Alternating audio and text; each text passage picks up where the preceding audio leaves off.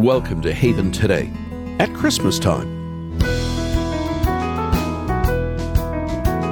Bethlehem has a main street worth looking up during the holidays, and now you can even watch it live.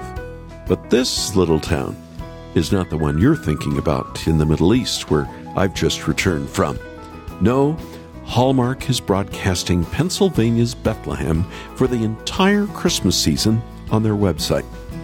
This unique town has been nicknamed Christmas City, USA since the 1930s, and for good reason. It was christened Bethlehem in 1741. It's also the first town to have a documented Christmas tree. And through December 30th, you can tune in to watch the quaint Main Street live.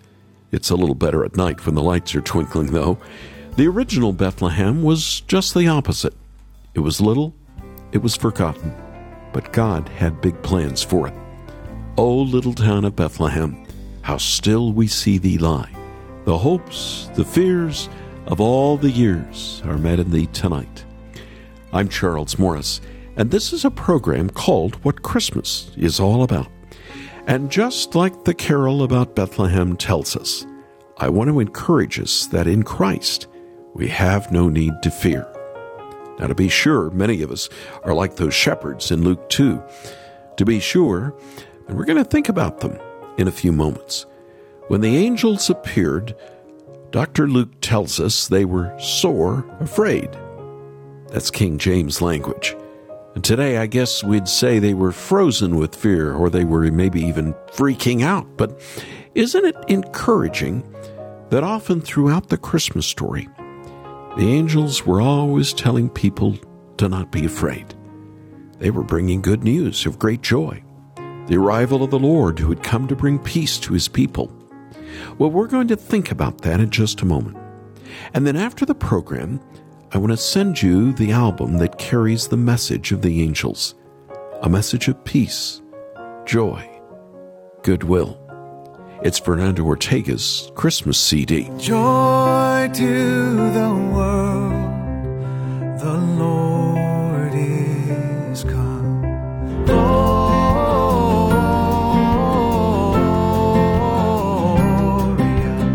in excelsis Deo. A montage of music from Fernando Ortega's Christmas Songs album. It's a special album packed full of Christmas carols that'll point your heart to the true meaning of Christmas. And for only one more day, when we believe we can get your order and ship it in time for Christmas, and that's expedited, let me suggest another gift that we have that points to Jesus. It's the boxed set of Little Pilgrim's Big Journey, parts 1 and 2. Now, it includes an exclusive bonus for Haven listeners. The audio version for both books will send you a code that you can download with. This is the sort of present that won't be forgotten in the new year. So let me just say that we're having to pay for expedited shipping to make sure it gets to you by Christmas. So if you can, please include a little extra in your gift to help us cover our extra cost. Now, number to call after the program is 800 65 Haven. That's 865 Haven. Or go online, listen to some of the samples we have there from the CD, and make your gift at haventoday.org. That's haventoday.org. And now, I want us to open with a song written by Charles Wesley. It's a Christmas carol, and I know you know it.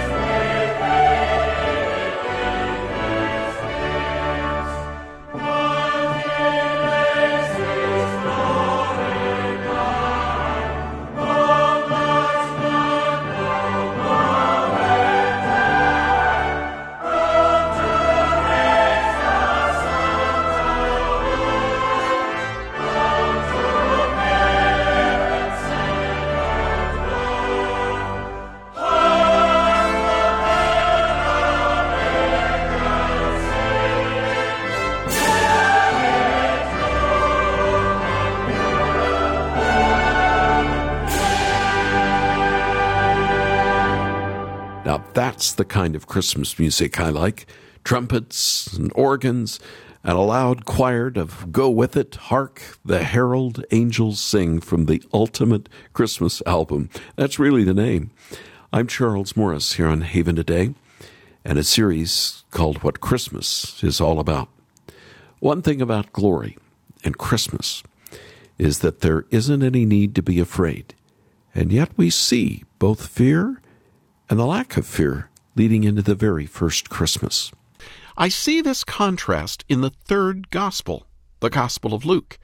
If he wasn't Greek by birth, you wouldn't know it by his Greek name, or the way he approaches his gospel. A medical doctor named Luke became a Christ follower and was right there on the first early missionary journeys, and Dr. Luke was tasked by the Holy Spirit to record one of the Gospels that's part of our New Testament today. So let's learn from Luke to not be afraid Instead, let's find the grace we need to live out our lives this Christmas for Christ. Now, Luke 2, that's where you get into the most famous birth account of Jesus. He gives us the date in the days of Caesar Augustus, the order of a census to be taken in the Roman world. Quirinius was governor of Syria at the time. Joseph went from Nazareth, where he worked as a carpenter, to his family birthplace. He had Mary with him. She was pregnant with Jesus. This is what gave the Jewish leaders such a conundrum. They thought Jesus was born in Nazareth, but the prophet had foretold the Messiah would be born in the city of David, Bethlehem, a few miles south of Jerusalem. It's Luke who gives us the story of the shepherds keeping watch over their flocks by night in the Bethlehem hills when the angels appeared Probably Gabriel was there leading, although he's not mentioned, but he was in so much of the getting ready for Jesus to come stories that I can't help but think he was among that chorus that proclaimed, Glory to God in the highest, and on earth peace to those on whom his favor rests. When the angels had left them and gone into heaven, the shepherds said to one another, Let's go to Bethlehem. Let's see what has happened, which the Lord has told us about. So they hurried off and found Mary and Joseph and the baby who was lying in a manger. And when they had seen him, they spread the word concerning what had been told about this child, and all who heard it were amazed at what the shepherds said to them. That's chapter 2 of Luke. But chapter 1 of Luke is where we first see the giving of grace that very first Christmas. Do not fear. You have found grace. Now let's look at this grace that we read about in Luke 1:13 and then Luke 1:28 through 30. Three people I have in mind. Zechariah, Elizabeth, and Mary. All showing up in Luke chapter 1. Unexpected grace, grace longed for, and surprised by grace. Zechariah experienced unexpected grace.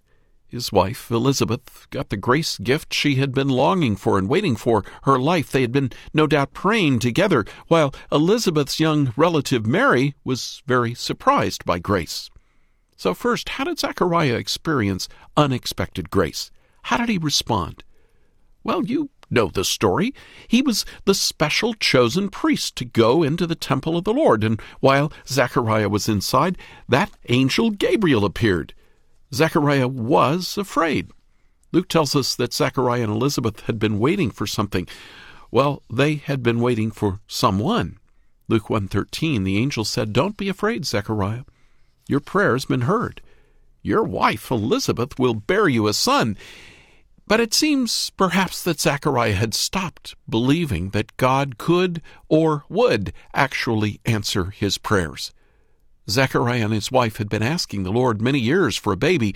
If you have been married and not been able to conceive, or sadder still, if you have conceived and then lost a baby over and over again through miscarriage, you know how hard it is to keep praying for the Lord to give you a child. But it is true. God works the miracle for many women, the miracle that He's still working today to conceive a baby for a couple who had given up hope. If you remember the story of Abraham and Sarah, God was doing that story all over again. But this time, instead of Sarah, who laughed at the future promised baby Isaac, it was Zechariah who disbelieved. At the promise, he asked, How can I be sure of this? I'm an old man, and my wife is well along in years. Translation We're too old even for God's power to work. Zechariah was praying and wanting God to act. But when the promise of this grace child finally came, he needed more proof.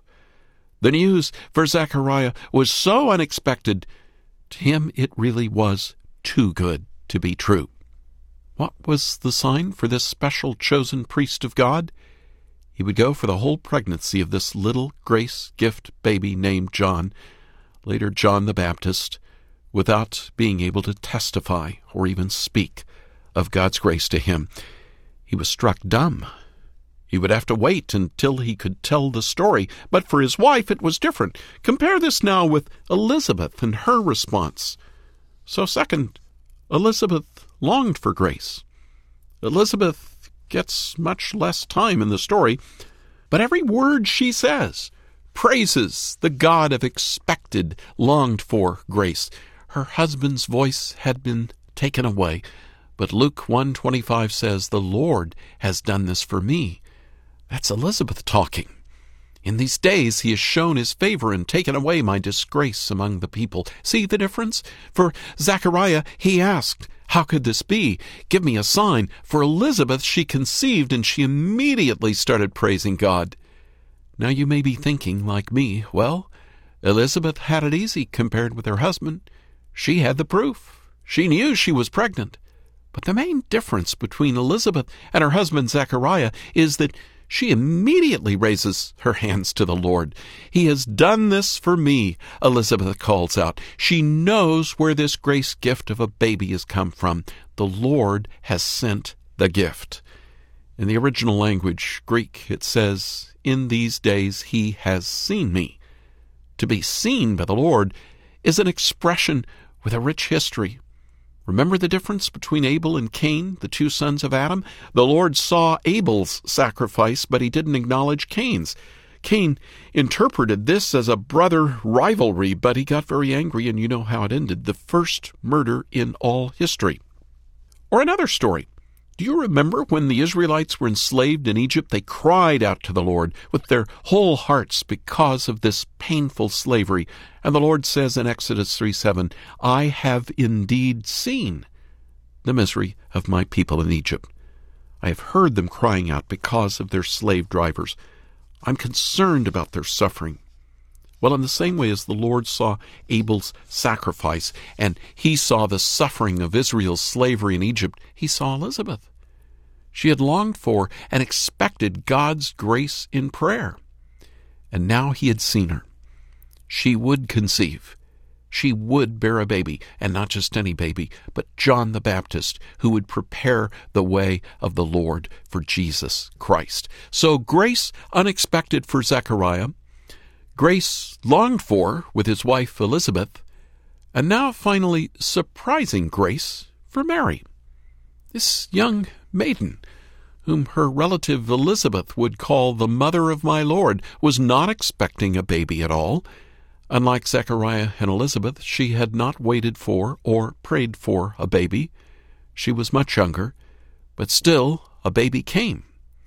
Gabriel shows up again, this angel tasked with bringing the baby news to Zechariah and Mary, appeared to this young woman and said, Greetings, you who are highly favored. The Lord is with you. Mary is at first alarmed and even puzzled about the greeting from God's angel messenger, but Gabriel repeats, You have found favor with God. This word found favor comes from the Greek word charis. We translate it into English grace. The grace of God has found you. You have found grace with God. Now, if we were to put ourselves in Mary's shoes, we might give a snarky response. What kind of grace makes a non married woman pregnant? Especially when she might be abandoned by the man who'd promised to marry her. But Mary Mary responds with great faith.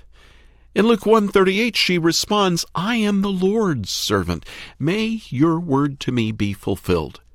Are there things that come into our lives with which we struggle to name grace? We might pray for a baby. But when the baby comes, can we call the sleepless nights, waking up for feedings, grace? It's easy to say thank you when life is full and family surrounds us at Thanksgiving or Christmas, but what about when our lives hurt and our children walk away from the Lord? It's at these moments that Mary's words remind us of the true shape and contours of grace. Remember how she responded to the unexpected grace gift of a baby before she was married? I am the Lord's servant. May your word to me be fulfilled. But we can't finish by only highlighting Mary's great faith. We have to see Jesus. In bringing many sons and daughters to glory, the author of Hebrews writes, It was fitting that God, for whom and through whom everything exists, should make the pioneer of their salvation perfect through what he suffered. See, Jesus didn't reject suffering and what we might call the surprise of grace. To him it felt like devastation and suffering for sins he never committed, but to us it's the sweetest tasting grace of God. Without the surprising grace gift of God, we would still be without hope. But because of Jesus, we can hear the words spoken by the angel to Mary, spoken over us. In Christ, we only hear God saying, Do not fear. You have found my favor. You have found grace, all because of Jesus. You have found grace in the eyes of God. And when we focus on the nativity story of shepherds, of wise men from the east, and of angels announcing the arrival of Jesus born in a manger in Bethlehem, it's just plain amazing grace. Grace for outsiders like you and me. We all know the story, but we sometimes lose sight of what this baby came to do. This Christmas, let's not forget the gift of grace that we have in Jesus. After all, that's the good news the angels proclaimed to the shepherds on the very first Christmas. Why don't you join me in prayer right now? Lord, we come to you in prayer. It's Christmas time. Not many days left until this December 25th. Some of us are lonely. Some of us have more people than we know what to do with around us. And yet, Lord, how close are we to you? May each of us ask that question today. May we find ourselves drawing nearer to our Savior, whose birth we celebrate at Christmas time. And with great thanks, we want to just proclaim Christ is born in a world that's longing for a Redeemer and most of the time doesn't even realize it. Lord, we need the gospel in our lives so we can share it to people in their lives. So I pray this prayer now, this Christmas, in the name of Jesus. Amen. Come, thou long expected Jesus, born to set thy people free.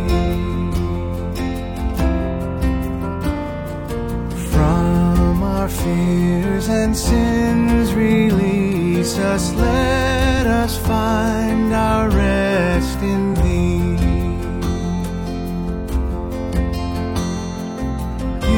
Israel's strength and consolation, hope of all the earth thou art.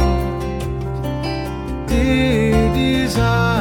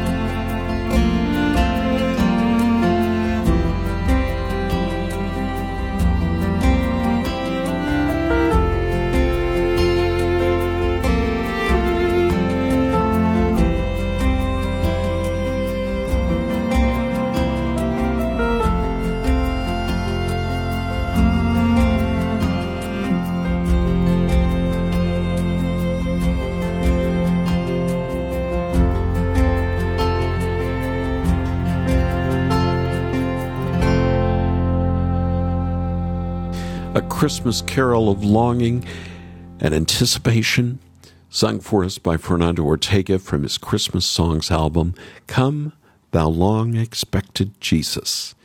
Here on Haven today, I'm Charles Morris, and the program's called What Christmas is All About. I'd really like you to get this album to enjoy for Christmas, but you need to act today. Tomorrow is the final day you can make your gift to the ministry with hope that we can send it, the Christmas album, for you to enjoy on the big day coming. Fernando's music is something that will truly warm your heart and your home with the good news of Jesus. And if you're still looking for that last minute gift for someone young in your life, let me suggest the boxed set of Little Pilgrim's Big Journey, parts one and two, for your minimum gift to the ministry. These storybooks have colorful illustrations that won't be forgotten. They won't be lost after the hubbub of Christmas is over. And they hold true to John Bunyan's original Pilgrim's Progress that lead all who read it or listen to it towards Jesus. And yes, I did say listen, because this set that we have comes with a free download on audio for each book for Haven listeners. Why don't you call us right now, would you? Our number to call is 800 65 Haven. That's 800 65 Haven. And would you also send a little extra as we are paying for expedited shipping in hopes that you can have either or both the CD and the book set by Christmas? You can also listen to samples from the album or look at samples from the book when you head over to our website, haventoday.org. That's haventoday.org. I'm Charles Morris. Thanks for joining me. Come back again tomorrow, won't you? When again we will be celebrating the great story that's all about Jesus here at Christmas time.